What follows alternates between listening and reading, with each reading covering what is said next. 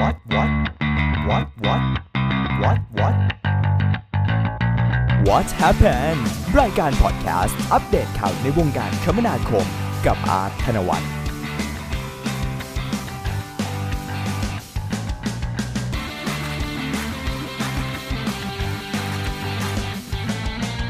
สัปดาห์สุดท้ายของเดือนพฤษภาคม สวัสดีคุณผู้ฟังครับ ต้อนรับเข้าสู่ What Happened รายการพอดแคสต์อัปเดตข่าวคราวในวงการคมนาคม กับผมอาร์ตธนวัฒน์ครับ กับ EP แรกนะครับที่จะมาเปลี่ยนแปลงในรูปแบบของรายการของเราเล็กน้อย จากเดิมนะครับที่เราเจอกันในทุกวัน เปลี่ยนมาเป็นเจอกันทุกสัปดาห์ ในรูปแบบของ weekly เพื่อที่จะให้เรื่องราวข่าวที่จะมาอัปเดตคุณผู้ฟัง อัดแน่นจุใจมากยิ่งขึ้นครับ และคุณผู้ฟังเองก็สามารถที่จะเลือกฟังได้ตลอดสัปดาห์เลยทีเดียว ไม่ว่าคุณผู้ฟังจะกำลังขับรถไปทำงาน ออกเดินทางอยู่บนรถไฟฟ้า ทำกิจกรรมอะไรใด ๆ อยู่ที่บ้าน work from home อยู่ก็ตาม มือไม่ว่าง ตาไม่ว่าง ไม่เป็นไรครับ ขอเพียงแค่หูยังว่าง ก็ยังคงสามารถอัปเดตข่าวคราวในวงการคมนาคมกับผม อาร์คธนวัฒน์ได้ครับ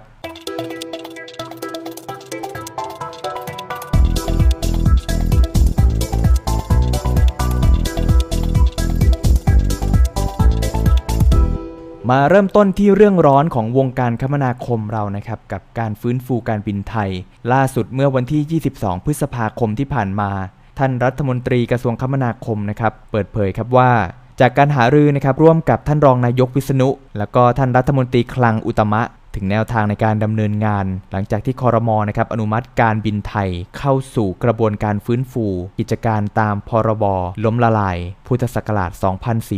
2483 และได้ลดสัดส่วนหุ้นนะครับของกระทรวงการคลังเนี่ยให้เหลือต่ำกว่า 50%เพื่อที่จะให้หลุดพ้นจากการเป็นรัฐวิสาหกิจโดยกระทรวงการคลังครับยืนยันว่า แม้การขายหุ้นของการบินไทย เพื่อปลดล็อกให้การบินไทยนะครับพ้นจากรัฐวิสาหกิจ แต่ก็ยังเป็นผู้ถือหุ้นใหญ่อยู่ดี จึงมีความประสงค์ครับที่จะมีส่วนร่วมในการฟื้นฟูการบินไทยด้วย ซึ่งกระทรวงคมนาคมนะครับก็ไม่ได้ขัดข้องแต่อย่างใด ท่านรัฐมนตรีศักดิ์สยามนะครับกล่าวต่อฮะว่าที่ประชุมนะครับมีมติให้ 2 กระทรวงนะครับร่วมกันตั้งคณะกรรมการขึ้นมา 1 ชุด ในลักษณะเป็นซูเปอร์บอร์ด โดยมีท่านวิษณุเนี่ยเป็นประธาน โดยให้แต่ละกระทรวงเสนอรายชื่อผู้ที่มีคุณสมบัติเหมาะสม เข้าร่วมในการเป็นซูเปอร์บอร์ด ซึ่งในส่วนของกระทรวงคมนาคม จะเสนอชื่อบุคคลเข้าร่วมเป็นกรรมการ 4 คนด้วยกันฮะ ก็จะประกอบไปด้วย นายถาวรเสนเนียม รัฐมนตรีช่วยคมนาคม ท่านที่ 2 ครับ นายชัยวัฒน์ทองคำคูณ ปลัดกระทรวงคมนาคม ท่านถัดมานายชยธรรมพรมสอน ผู้อำนวยการสำนักงานนโยบายแผนและการขนส่งและจราจร หรือว่าสนขนะฮะ และท่านสุดท้าย นายพีรพันธ์ สาลีรัฐวิภาค ท่านเป็นอดีตรัฐมนตรีกระทรวงยุติธรรม ทั้งนี้ครับซูเปอร์บอร์ดนะครับก็จะมีหน้าที่ในการกรองงาน เพื่อเสนอนายกรัฐมนตรี เริ่มตั้งแต่การคัดเลือกรายชื่อผู้ทำแผน และผู้บริหารแผนฟื้นฟูการบินไทย รวมถึงตรวจสอบแผนฟื้นฟูทั้งหมด ก่อนนำเสนอให้ศาลล้มละลายกลางพิจารณา รายงานข่าวครับมีการแจ้งเพิ่มเติมนะครับจากกระทรวงคมนาคมอีกฮะว่ากรณีนะครับที่เจ้าหนี้ต่างประเทศได้ยื่นหนังสือเตือนนะครับถึงการบินไทย ให้เตรียมชำระหนี้ครบกำหนดในสิ้นเดือนพฤษภาคมนั้น กระทรวงคมนาคมและกระทรวงการคลังไม่ได้หนักใจแต่อย่างใด มั่นใจว่าสามารถเจรจากับเจ้าหนี้ได้ เนื่องจากสถานการณ์อุตสาหกรรมการบิน ได้เข้าสู่แผนการฟื้นฟูอย่างชัดเจนนำไปสู่การกลับมาประกอบกิจการได้อย่างเข้มแข็ง สามารถชำระหนี้ได้ในอนาคต ย่อมเป็นทางเลือกที่ดีกว่าการที่จะให้เจ้าหนี้เนี่ยยึดทรัพย์สินไปครับมาที่เรื่องราวของ TOD ขอนแก่นพัทยาอายุทยากันบ้างดีกว่าครับ กับรายงานข่าวล่าสุดจากสนขนะฮะหรือว่าสำนักงานนโยบายและแผนการขนส่งและจราจรนะครับได้แจ้งว่าได้มีการประชุมนะครับเพื่อหาความเห็นและข้อเสนอแนะ รายงานฉบับกลาง รงการศึกษาพัฒนาเมือง กับระบบโครงสร้างพื้นฐานด้านคมนาคมเมื่อวันที่ 7 พฤษภาคมที่ผ่านมา ที่ปรึกษาครับได้นำเสนอรูปแบบการพัฒนาพื้นที่โดยรอบสถานีขนส่งมวลชน หรือที่ในวงการเราเรียกว่า TOD นะฮะ Transit Oriented Development โดยมีต้นแบบเป็น 3 พื้นที่ด้วยกันนะครับก็คืออยุธยาขอนแก่น และก็พัทยาที่ชนบุรีนั่นเองสำหรับขอนแก่นก่อนนะครับก็ได้เห็นด้วยกับการพัฒนาพื้นที่โดยรอบสถานีนะครับที่จะทำเป็นห้างสรรพสินค้า โรงแรมพื้นที่สีเขียว พร้อมด้วยสวนสาธารณะสำหรับพักผ่อนรวมทั้งปรับภูมิทัศน์ และการจัดระบบขนส่งมวลชนขนาดรอง หรือว่าฟีดเดอร์เนี่ยนะฮะเพื่อที่จะรับส่งประชาชน เชื่อมต่อกับพื้นที่สถานี อาจเป็นระบบรถบัส หรือระบบอื่น ๆ ที่เหมาะสมด้วยทั้งนี้ครับโครงการก็สอดคล้องกับแผนการพัฒนาของรฟทที่จะทำให้เป็นพื้นที่เชิงพาณิชย์ขณะที่ขอนแก่นเองก็มีความพร้อมในการจัดเตรียมด้านสาธารณูปโภคนะครับอาทิเช่นเรื่องของระบบไฟฟ้าประปาไว้เรียบร้อยแล้ว ขณะที่เมืองพัทยาครับก็มีลักษณะพื้นที่นะครับโดยรอบสถานีเนี่ยคล้ายๆกับจังหวัดขอนแก่นเลย โดยที่เมืองพัทยานะครับก็อยู่ระหว่างการพัฒนาระบบรถไฟรางเบาครับหรือว่าแทรมจึงต้องการข้อมูลในเรื่องของโครงการพัฒนาให้สอดคล้องกับแทรมด้วย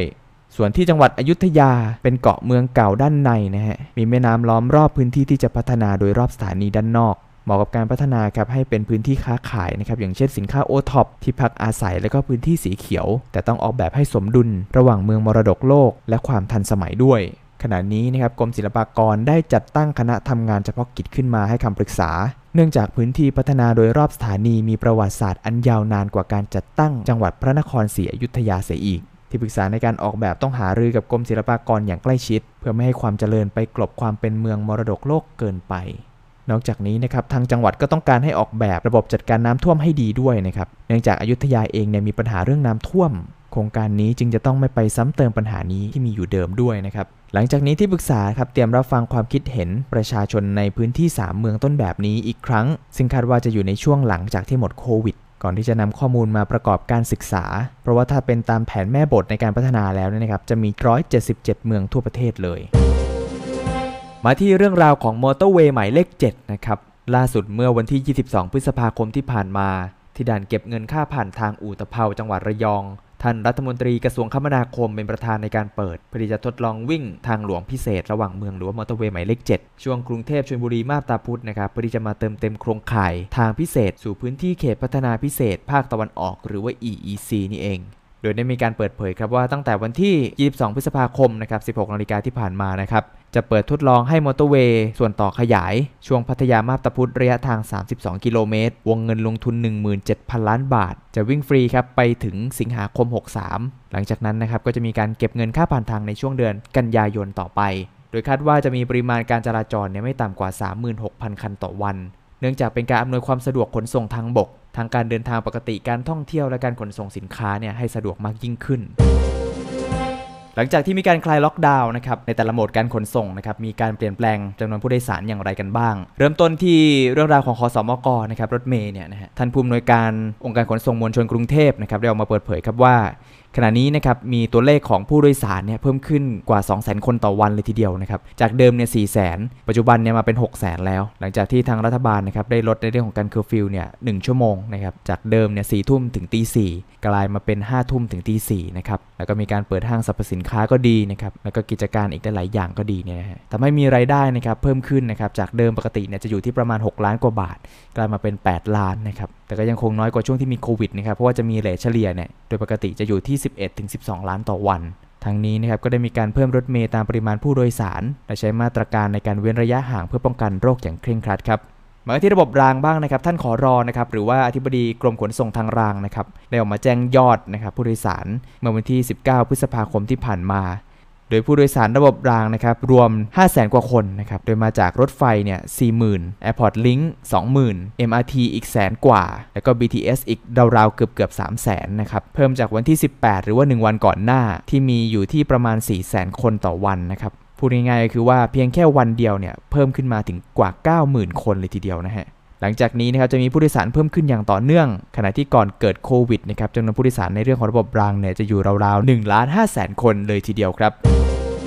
ไปกันที่ต่างจังหวัดกันบ้างนะครับกับแทรมโคราชขอต่อสัญญาไปอีก 4 เดือน ล่าสุดครับรายงานข่าวจากรฟมนะครับหรือการรถไฟฟ้าขนส่งมวลชนแห่งประเทศไทย ได้แจ้งความคืบหน้าโครงการ ระบบขนส่งมวลชน จังหวัดนครราชสีมา ที่เป็นรถไฟฟ้ารางเบาหรือว่าแทรมเนี่ยนะฮะสายสีเขียว ตลาดเซฟวันสถานคุ้มครองและพัฒนาอาชีพบ้านนารีสวัสดิ์ระยะทาง 11 กิโลเมตรวงเงินลงทุน 8,000 ล้านบาท ทางกลุ่มที่ปรึกษานะครับก็ขอเลื่อนนะครับเวลาออกไป จากเดิมที่จะสิ้นสุดในวันที่ 31 พฤษภาคมนี้ ไปอีก 4 เดือนเป็นกันยายน 63 นี้นะครับสาเหตุก็อันเนื่องมาจากการเกิดแพร่ระบาดของโควิด -19 นั่นเอง ประกอบกับมีการพรกฉุกเฉินนะครับทำให้การดำเนินงานเนี่ยนะครับไม่สามารถทำได้โดยขณะนี้นะครับในเรื่องของการศึกษาเนี่ยยังเหลือในขั้นตอนการรับฟังความคิดเห็นของประชาชน 2 ครั้ง แล้วก็เรื่องของ EIA นะครับหรือว่าเรื่องของผลกระทบสิ่งแวดล้อม รวมไปถึงเรื่องของ Market Sounding ตรวจสอบความสนใจของภาคเอกชนและหน่วยงานที่เกี่ยวข้องด้วย ซึ่งจากแผนเดิมนะครับจะต้องทำให้เสร็จในสิ้นเดือนพฤษภาคมนี้ แต่ก็ไม่สามารถทำได้ครับเนื่องจากว่ามีโควิด -19 นอกจากนี้ครับไม่สามารถที่จะจัดในรูปแบบของ video conference ได้นะฮะเพราะว่าในสัญญากำหนดเอาไว้ว่า จะต้องมีประชาชน 200 คน โดยโครงการแทรมโคราชนะครับตลาดเซฟวันสถานคุ้มครองและพัฒนาอาชีพบ้านนารีสวัสดิ์จะมี 21 สถานีด้วยกัน ซึ่งจะอยู่ในระดับลักษณะดินนะฮะ เบื้องต้นครับมีแผนที่จะก่อสร้างในช่วงปี 65 และเปิดให้บริการในปี 68 ต่อไปครับ มาที่รถไฟฟ้าสายสีเหลืองนะครับกับช่วงที่ต่อขยายไปที่รัชโยธิน ล่าสุดนะครับท่านอธิบดีกรมทางหลวง ในฐานะที่ท่านเนี่ยเป็นประธานคณะกรรมการรถไฟฟ้าขนส่งมวลชนแห่งประเทศไทย หรือว่าบอร์ดของรฟมเนี่ยนะฮะได้ออกมาเปิดเผยนะครับว่าการประชุมบอร์ดเมื่อวันที่ 20 พฤษภาคมที่ผ่านมา ได้เร่งให้รฟมสรุปร่างโครงการรถไฟฟ้าส่วนต่อขยาย รถไฟฟ้าสายสีเหลือง ช่วงลาดพร้าวสำโรง จากสถานีแยกรัชดาลาดพร้าวนะครับถึงแยกรัชโยธิน ซึ่งมีการเจรจา 3 ฝ่ายระหว่างรฟม บริษัทอีสเทิร์นบางกอกโมโนเรลนะครับที่ได้รับสัมปทานรถไฟฟ้าสายสีเหลืองเนี่ยไป แล้วก็ BEM นะครับบริษัททางด่วนและรถไฟฟ้ากรุงเทพจำกัดมหาชน ผู้รับสัมปทานรถไฟฟ้าสายสีน้ำเงิน กรณีที่ไปทำให้จำนวนผู้โดยสารของรถไฟฟ้าสายสีน้ำเงินเนี่ยลดลง ซึ่งต้องสรุปภายใน 2 สัปดาห์นี้นะฮะเพื่อนำเสนอบอร์ดพิจารณาในเดือนมิถุนายนนี้ต่อไปทั้งนี้นะครับบอร์ดได้ให้นโยบายครับว่า การพิจารณาเพื่อชดเชยผลกระทบที่เกิดขึ้นในรูปแบบใดก็ตาม หลักการเนี่ยจะต้องให้ประชาชนได้รับผลประโยชน์สูงสุด และการใช้บริการในระบบหรือข้ามระบบก็จะต้องให้ความสะดวกสบาย ซึ่งกรณีผู้โดยสารสายสีน้ำเงินลดลงนั้น ขณะนี้นะครับเป็นการประเมินตัวเลข ซึ่งเห็นว่าจะต้องมีการพิจารณาและชดเชยตามข้อเท็จจริงต่อไป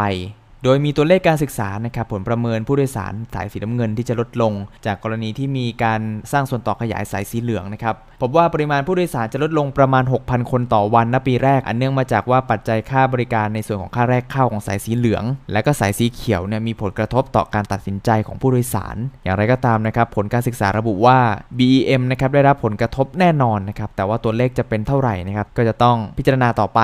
ซึ่งทางรฟมนะครับก็จะเร่งหาลือ 3 ฝ่าย เพื่อยอมรับในหลักการร่วมกันนะครับว่า BEM เนี่ยมีผลกระทบ และสรุปบอร์ดรฟม และคณะกรรมการมาตรา 43 ก่อนเสนอคอรมอพิจารณาต่อไป มาปิดท้ายกันที่ข่าวคราวในการเตรียมปิดซ่อมสะพานนะครับมี 2 สะพานด้วยกันคือสะพานข้ามแยกถนนศรีนครินถนนพัฒนาการ แล้วก็สะพานข้ามแยกบางพลัด ล่าสุดครับท่านรองผู้ว่านะครับได้ออกมาเปิดเผยนะครับว่าได้มีการเตรียมนะครับปิดสะพานข้ามแยกถนนศรีนครินถนนพัฒนาการ เขตสวนหลวงงบประมาณ 58 ล้านบาท ขณะนี้นะครับอยู่ระหว่างขั้นตอนการหาผู้รับจ้างมาดำเนินการ โดยสำหรับการปิดปรับปรุงข้ามแยกดังกล่าว เบื้องต้นมีการปรับปรุงสะพานและก็เชิงสะพาน หรือผิวคอนกรีตสะพาน 450 ตารางเมตร สายผิวแอสฟัลต์เดิม ปรับปรุงผิวจราจรด้านบนสะพานซ่อมรอยต่อสะพานความยาว 290 เมตร ปรับปรุงในเรื่องของระบบไฟส่องสว่าง ติดตั้งอุปกรณ์ความปลอดภัย ปรับปรุงระบบระบายน้ำ ปรับปรุงทางเท้าใต้สะพาน ซึ่งจะใช้เวลาราวๆ 5-6 เดือน ส่วนจะมีการปิดการจราจรช่วงเวลาใดนะครับ ผู้รับเหมาก็จะต้องเสนอแผนเพื่อที่จะให้ทางกทมเนี่ยไปประสานกับตำรวจท้องที่ต่อไปนอกจากนี้นะครับทางกทมก็ได้มีการเตรียมปรับปรุง สะพานข้ามแยกบางพลัด เขตบางพลัดวงเงิน 33 ล้านบาท ซึ่งขณะนี้ก็อยู่ในขั้นตอนการจัดหาผู้จัดจ้างเช่นเดียวกันครับ